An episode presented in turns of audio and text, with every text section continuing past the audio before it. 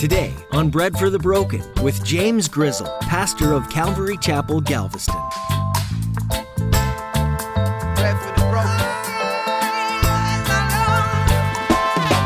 This is a key for us. You can bring your questions to God. You can bring your complaints to Him and your, I don't understand this and that. You can do that. But at some point in time, you and I have to get really good at sitting down and being quiet. Just stop and listen. God, you're not answering me. You're not answering me. You're not answering me. Well, could you stop talking? That's my issue in my prayer life. God, this, blah, blah, blah, blah, blah. And He's like, if you would just take a breath, maybe you could hear my voice. How easy is it for you to fill your prayer time with a long list of complaints and requests to God?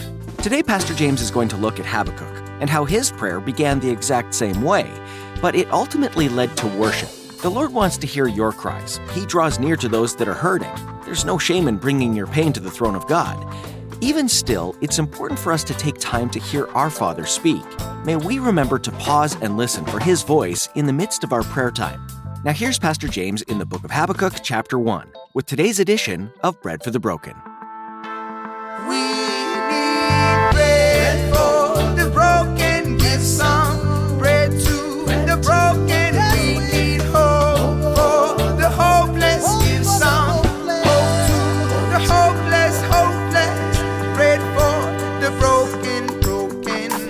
We're going to get right into the minor prophet book we're covering, which is Habakkuk or Habakkuk or however you want to pronounce this dude's name. It probably doesn't matter all that much. Um, he's got a fun name, but he an even better letter from the Lord. This book, we're going to just cover all three chapters because it's essentially it's just one one letter that's written by this prophet named Habakkuk, which we don't know much about this guy at all, um, other than his name in the Hebrew would be spelled C H A V A K U K and that's a ha, you know, that's a fun, that pronunciation there. So you can utilize that. Uh, the Habakkuk uh, means to be embraced or wrestle. All right. So if you're wrestling, if you're a fan of pro wrestling, uh, you know there's a lot of embracing going on. Okay, uh, that's just how it works. Um, it's just you're embracing it, and technically his name would mean embrace, probably like embraced by God. But what he's going to do, his namesake here, is he's going to help us to embrace God's wisdom in our lives. And even when things are happening in our lives that we don't understand, we can embrace the fact that God is in control. He's working. He's in control. And so that's what's so cool about this letter. It's, it's just beautiful. It's a dialogue between a prophet and God.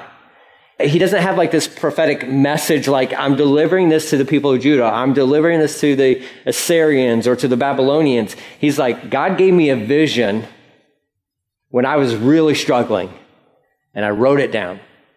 And he has preserved that vision in this book. And yes, there are prophetic elements to this. It is a dialogue between a prophet and God, and you probably can relate to what he goes through. Okay? So, the beautiful element to the Bible is that the individuals who used to write it were not perfect, and they wrestled with the exact same thing that you and I wrestle with. Okay? So, let's look at this. Verse 1 uh, this message that the prophet Habakkuk received in a vision, okay, or yours may say an oracle, but this is, this is what he saw. This isn't what he said, this is what he saw, okay? Verse 2, here he goes. He just starts off with the complaint. You ever start off your prayer life with the complaint to God? yes, you have. You don't even have to tell me. Like, yes, you have, okay? How long, O Lord, must I call for help? God, where are you? First four verses.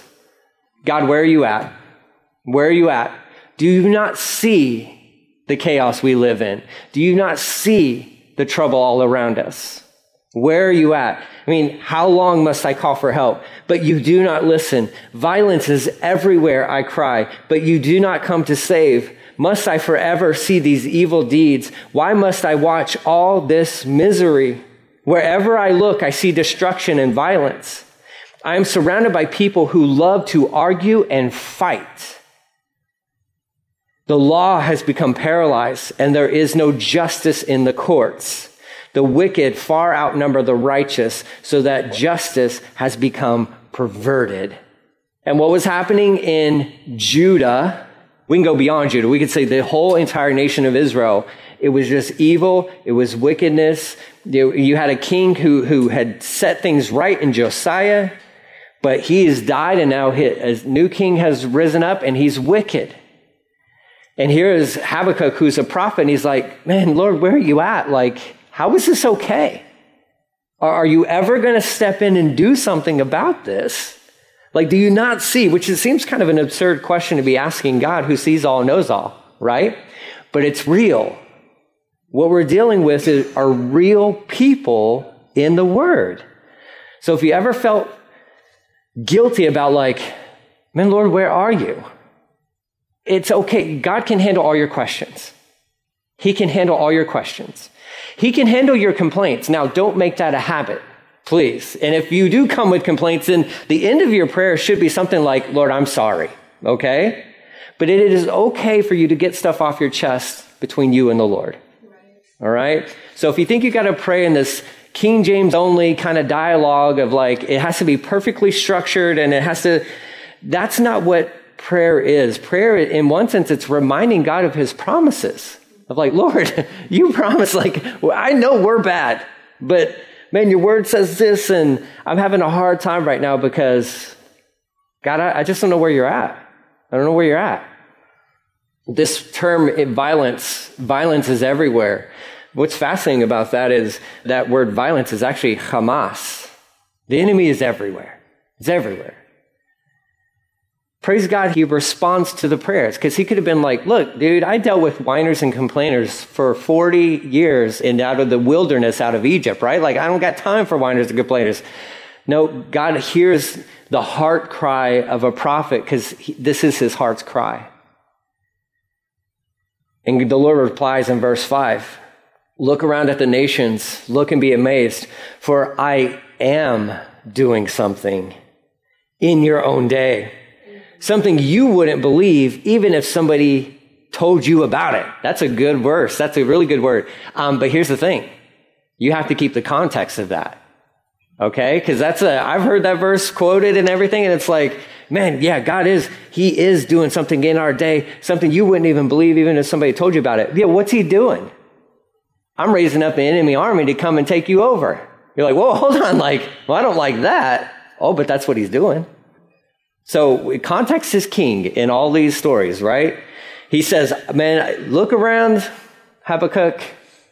Look around. I'm at work. You just don't realize it, but I'm at work. But here's how I'm working, buddy.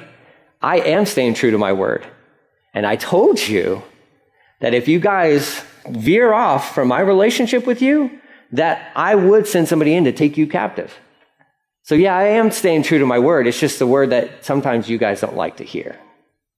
So the Lord's like, I'm raising up the Babylonians.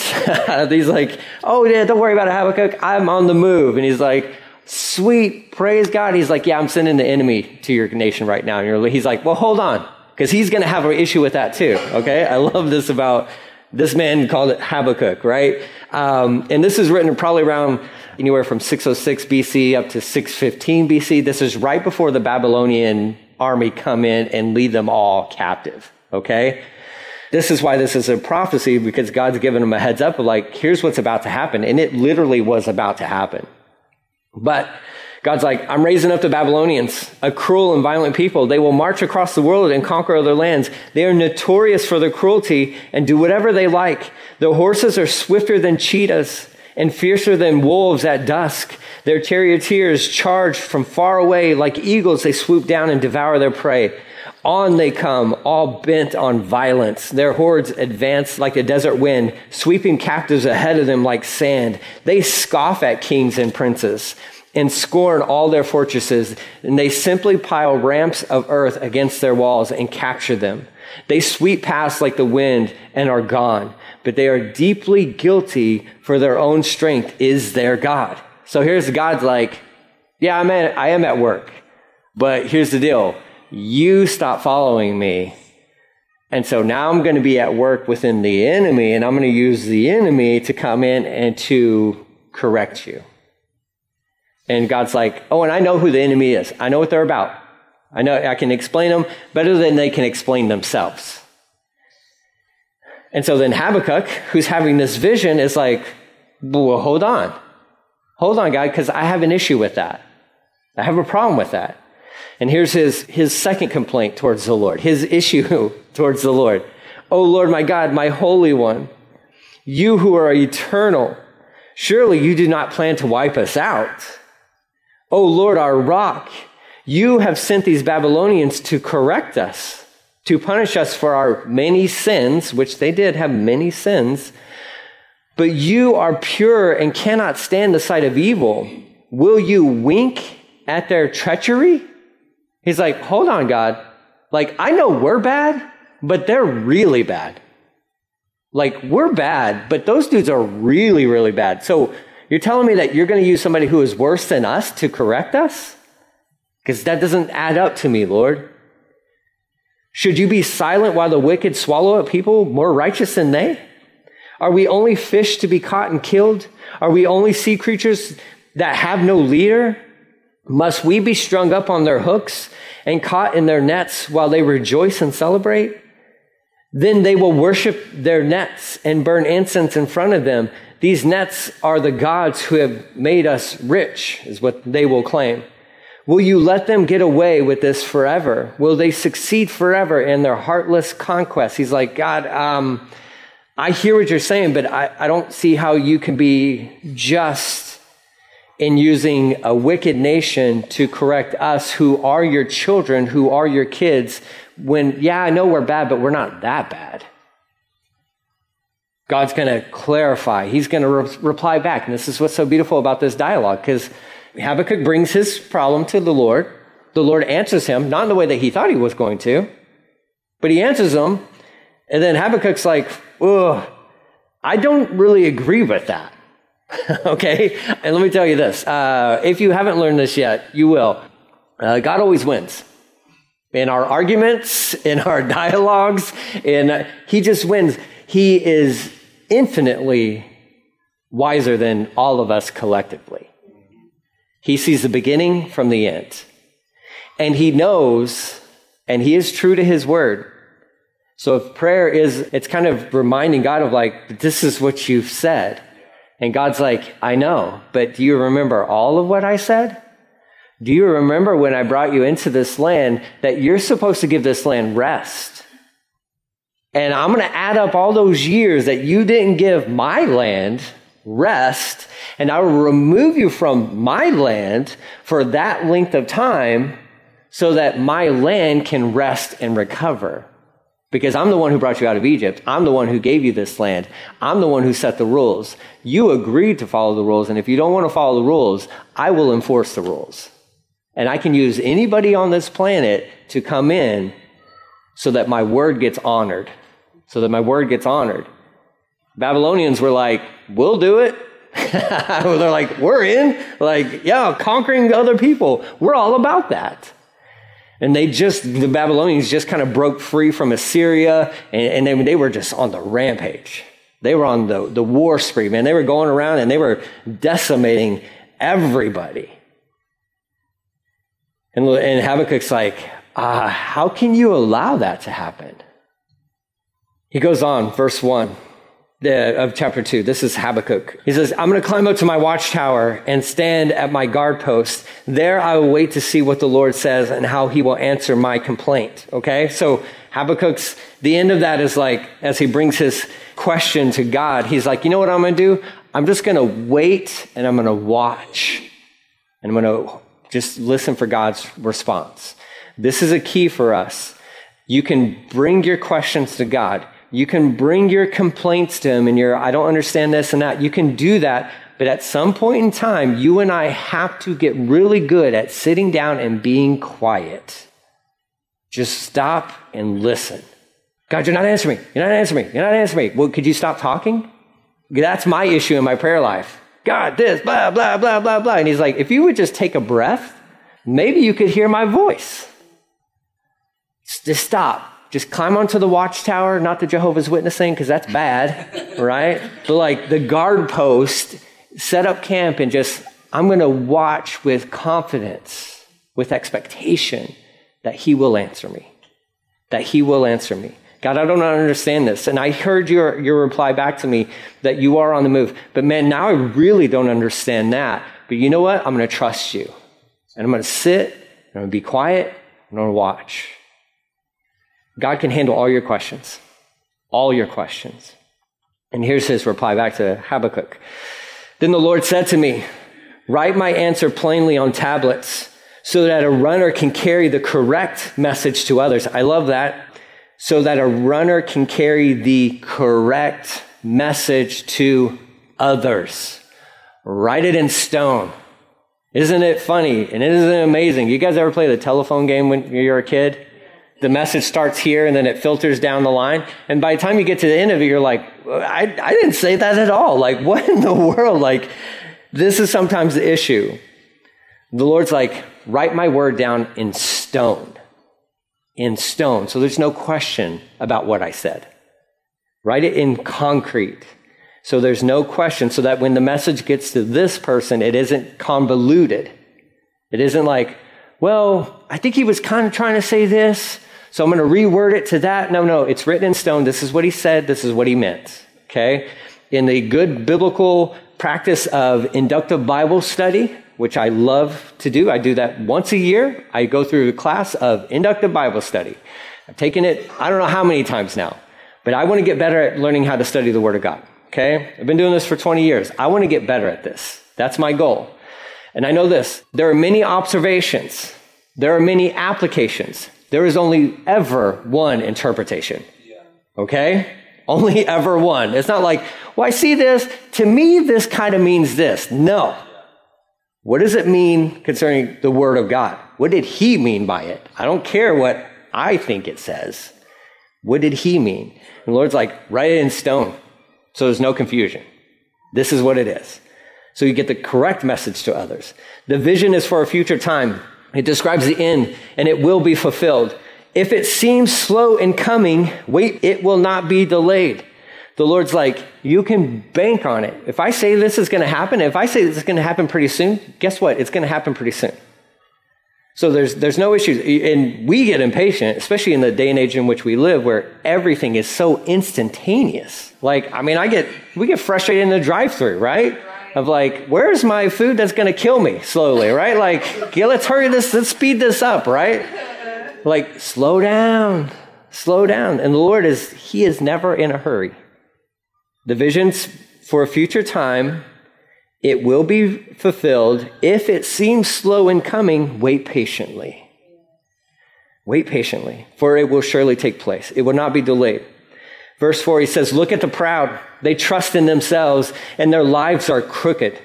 But the righteous will live by their faithfulness to God, or the just shall live by faith. That verse alone started the Reformation. That verse alone messed up Martin Luther. Okay, because he saw that in Romans 1.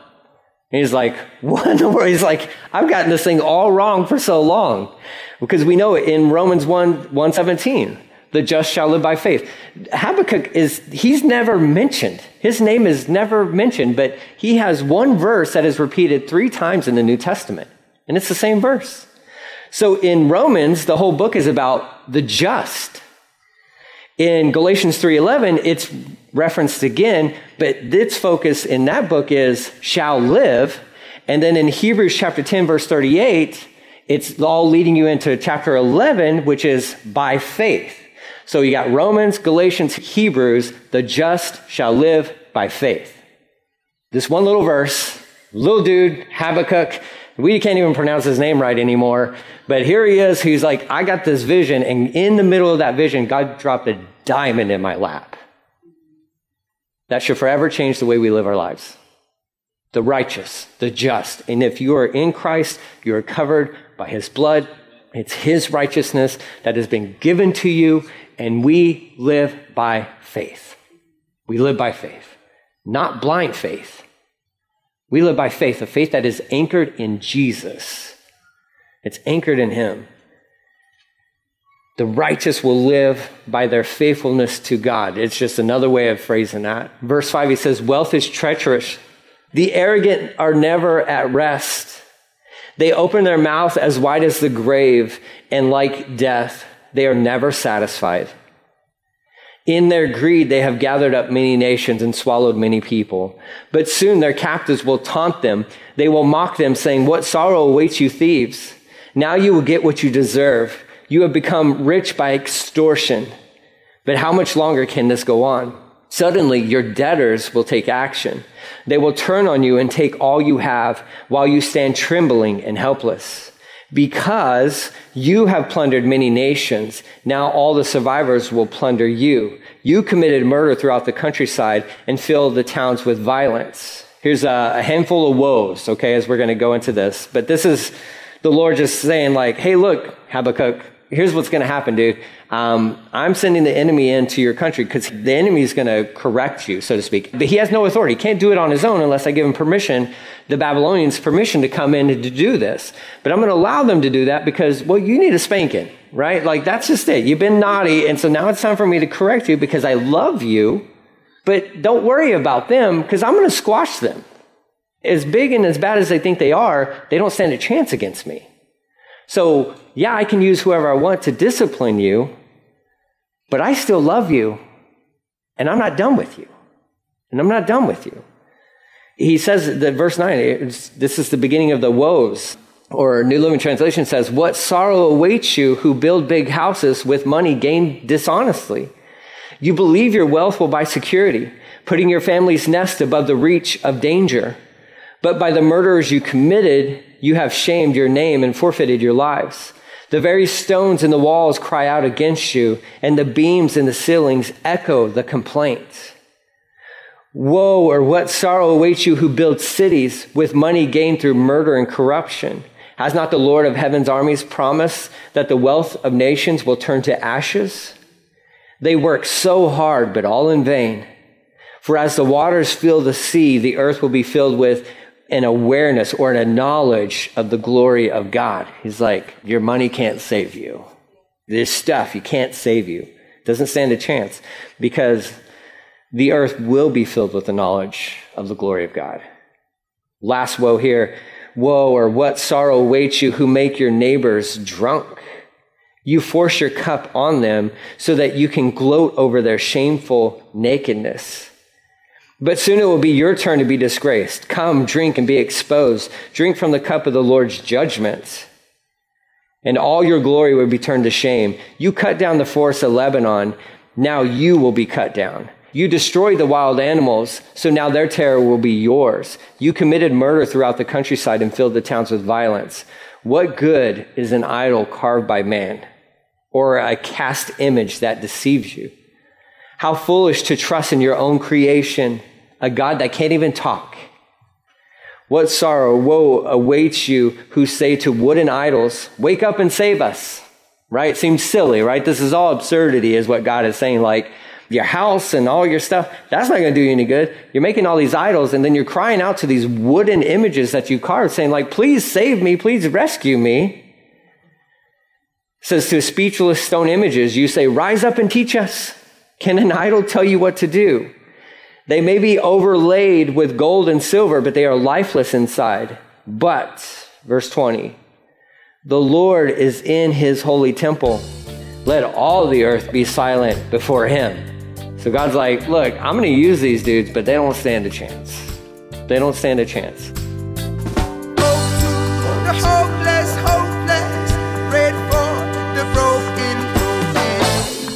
Compassionate and loving are just a few descriptions of God. Did you know that in the Minor Prophets, he's also described as just? Israel and Judah thumbed their noses at God by making him unimportant in their lives. They gave in to their own desires, did what they wanted, and despaired in tough situations. All of this caused them to forget God as their protector and provider.